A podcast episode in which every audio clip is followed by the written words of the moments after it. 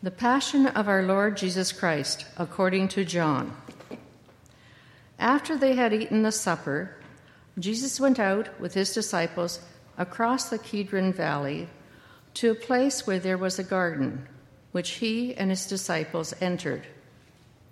Now, Judas, who had betrayed him, also knew the place, because Jesus often met there with his disciples. So Judas brought a detachment of soldiers, together with police from the chief priests and the Pharisees. And they came there with lanterns and torches and weapons. Then Jesus, knowing all that was to happen to him, came forward and asked them, Whom are you looking for? They answered, Jesus of Nazareth. I am he. Judas, who betrayed him, was standing with them. When Jesus said to them, I am he, they stepped back and fell to the ground. Again he asked them, Whom are you looking for? Jesus of Nazareth. I told you that I am he. So if you are looking for me, let these men go. This was to fulfill the word that he had spoken. I did not lose a single one of those whom you gave me. Then Simon Peter, who had a sword, drew it, struck the high priest's slave, and cut off his right ear. The slave's name was Malchus. Jesus said to Peter, Put your sword back into its sheath. Am I not to drink the cup that the Father has given me? So the soldiers, their officer, and the Jewish police arrested Jesus and bound him. First, they took him to Annas, who was the father in law of Caiaphas, the high priest that year. Caiaphas was the one who had advised the Jews that it was better to have one person die for the people. Simon Peter and another disciple followed Jesus. Since that disciple was known to the high priest, he went with Jesus into the courtyard of the high priest. But Peter was standing outside at the gate. So the other disciple, who was known to the high priest, went out, spoke to the woman who guarded the gate, and brought Peter in. The woman said to Peter, You are not also one of this man's disciples, are you? Peter said, I am not. Now the slaves and the police had made a charcoal fire because it was cold, and they were standing around it and warming themselves. Peter also was standing with them and warming himself.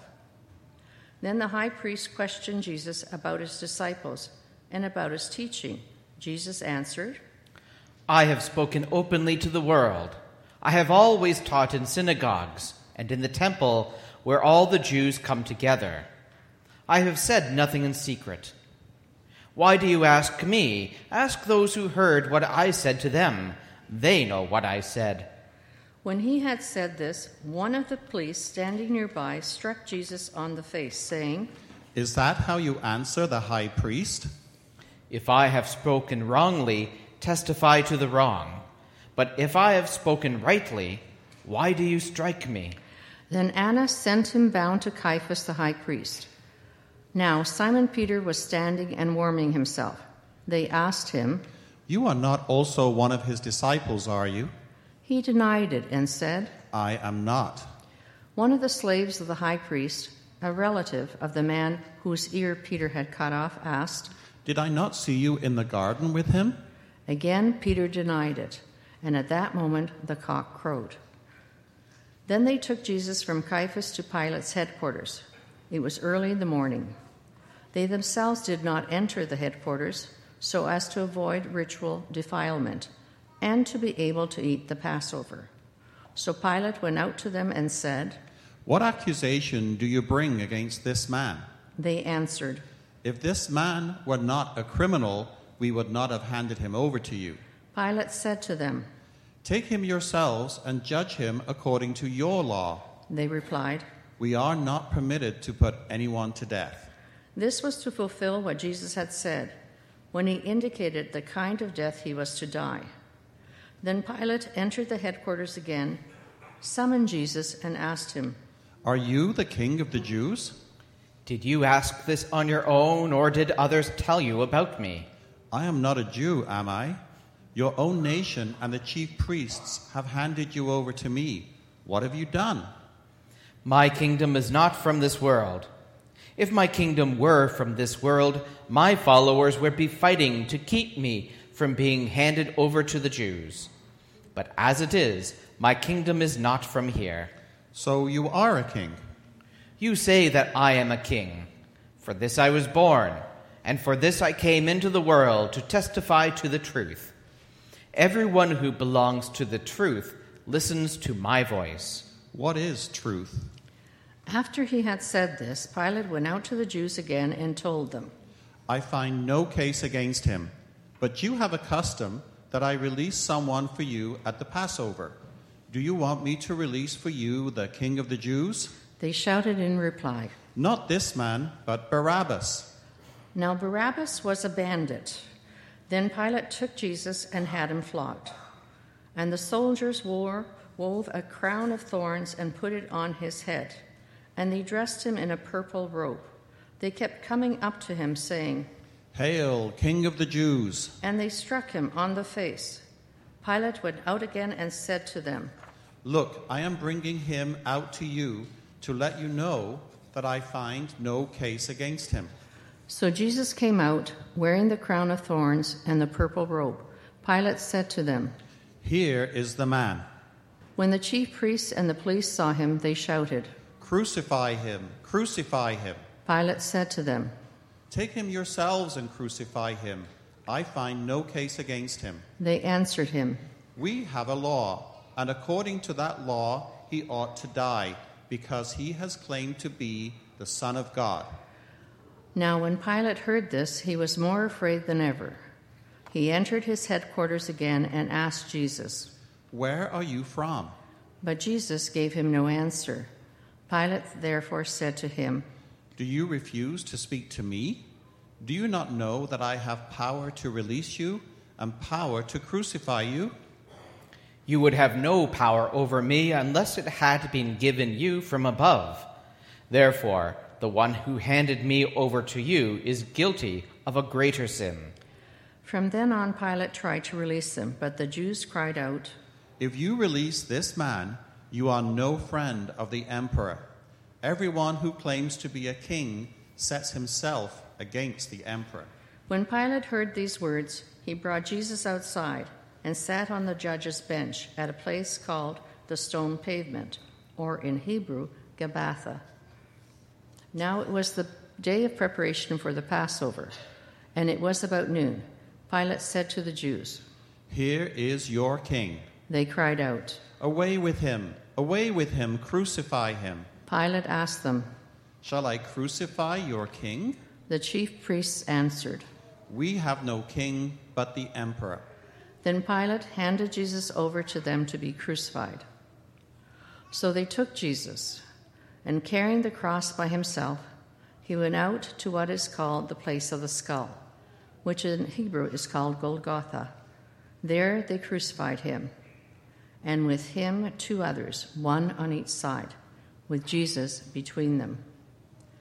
Pilate also had an inscription written and put on the cross. It read, Jesus of Nazareth, the King of the Jews. Many of the people read this inscription because the place where Jesus was crucified was near the city. And it was written in Hebrew, in Latin, and in Greek. Then the chief priests of the Jews said to Pilate, Do not write the king of the Jews, but this man said, I am the king of the Jews. Pilate answered, What I have written, I have written. When the soldiers had crucified Jesus, they took his clothes and divided them into four parts, one for each soldier. They also took his tunic. Now the tunic was seamless, woven in one piece from the top. So they said to one another, Let us not tear it, but cast lots for it to see who will get it. This was to fulfill what the scripture says They divided my clothes among themselves, and for my clothing they cast lots. And that is what the soldiers did. Meanwhile, standing near the cross of Jesus were his mother and his mother's sister, Mary, the wife of Clopas, and Mary Magdalene. When Jesus saw his mother and the disciple whom he loved standing beside her, he said to his mother, Woman, here is your son. Then he said to the disciple, Here is your mother. And from that hour the disciple took her into his own home. After this, when Jesus knew that all was now finished, in order to fulfill the scripture, he said, I am thirsty. A jar full of sour wine was standing there. So they put a sponge full of the wine on a branch of hyssop and held it to his mouth. When Jesus had received the wine, he said, It is finished. Then he bowed his head and gave up his spirit.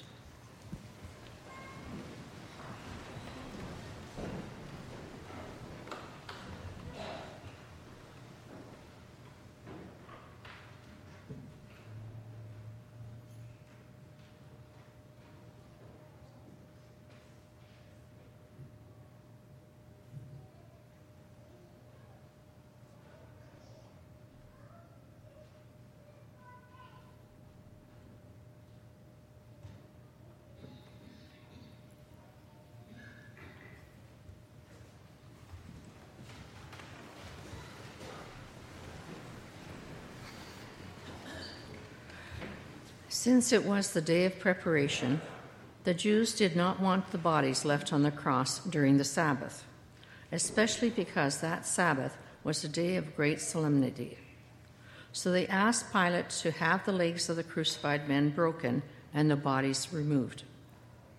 Then the soldiers came and broke the legs of the first and of the other who had been crucified with him. But when they came to Jesus and saw that he was already dead, they did not break his legs. Instead, one of the soldiers pierced his side with a spear, and at once blood and water came out. He who saw this has testified that you also may believe. His testimony is true, and he knows that he tells the truth. These things occurred so that the scripture might be fulfilled none of his bones shall be broken. And again, another passage of scripture says, They will look on the one whom they have pierced. After these things, Joseph of Arimathea, who was a disciple of Jesus, though a secret one because of his fear of the Jews, asked Pilate to let him take away the body of Jesus.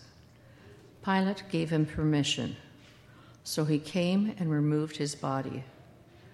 Nicodemus, who had at first come to Jesus by night, also came, bringing a mixture of myrrh and aloes, weighing about a hundred weight.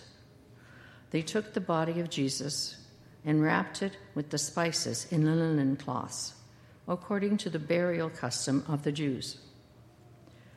Now there was a garden in the place where he was crucified, and in the garden there was a new tomb, in which no one had ever been laid. And so, because it was the Jewish day of preparation and the tomb was nearby, they laid Jesus there.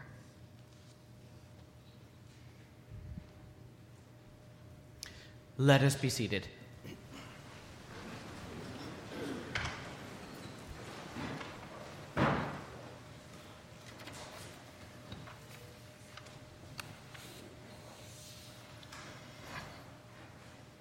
On Palm Sunday, we reflected on the various crosses that we carry. Jesus asks his disciples to carry their cross daily, so it should be no surprise when crosses arise in our lives. Now, sometimes we encounter crosses that we willingly take up. we are just finishing now the season of Lent, where many have willingly taken on a small sacrifice, a small daily cross They've given something up, some small thing, something that they feel uh, may not have a huge impact on their lives, but it's something, it's a sacrifice that they feel. A couple may decide to begin a family and willingly accept the cross of, of, of, bringing some children into their family. Of course, there's going to be some wonderful joys with that, but there's also going to be some challenges, and it will call on that couple to make sacrifices as well, maybe even big sacrifices at times. These are crosses that are willingly taken up, and those kinds of crosses are often easier to accept. The more difficult crosses, are the ones that are not so, that we don't are the ones that come up unexpectedly. The car breaks down at the worst time. Uh, we lose, someone loses a job, a relationship, uh, struggles appear in the midst of a relationship. These are crosses that we don't willingly take up, and yet we're asked to carry them. And they're more difficult to carry because we don't accept them, big or small, because we don't willingly, uh, willingly create them for ourselves. They can be harder to carry. In both cases, the call of Jesus to carry our cross daily transforms the cross from an obstacle to be overcome into an invica- invitation to trust in Him. Now, very early on in the history of our faith, among one of the first disciples, St. Paul recognizes the cross as the wisdom and power of God. Now, this sometimes doesn't make any sense to us, because when we look on a crucifix, when we see Jesus on the cross, nothing there appears to be especially wise or powerful. And many people are quick to dismiss what they see. St. Paul and ourselves, as the, as the followers of Christ today, though, we see something different.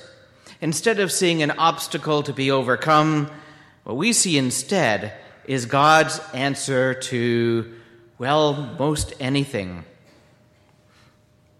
I know we all like to think that had we been among the crowd of those at Jesus' trial, we would never have asked for Barabbas to be released over Jesus.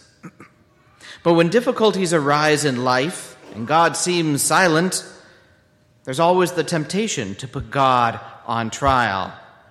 So what we saw happening in this gospel today. Jesus remains, for the most part, fairly silent. Everyone around him speaks more. The priest actually has the easiest part in the, the three parts of the gospel reading on Palm Sunday and Good Friday. He says the least of anyone. And so it's easy to want to release the one who has more to say, to release the one who maybe appears to be willing to take action and make a real difference. That person appears strong in comparison to our silent Jesus. This happens in our own lives too. Difficulties arise in our lives and we cry out and wonder, God, where are you? What are you going to do about these struggles? these horrible things going on in our lives and in our world. And when God seems silent, it's quick to want to put, it's easy to want to put him on a kind of trial.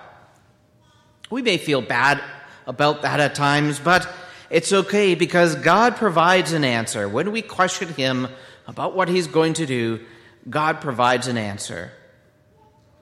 To sin, the answer God provides is the cross. It's from on the cross that Jesus brings forgiveness to all. It's from on the cross where he gives himself for us there, for the forgiveness of sins. To questions about God's love for his people, can an all loving God allow his people to suffer? God's answer again is, uh, is the cross. Often, uh, when uh, someone is suffering the loss, maybe the death of a loved one, there are no words that can make things better.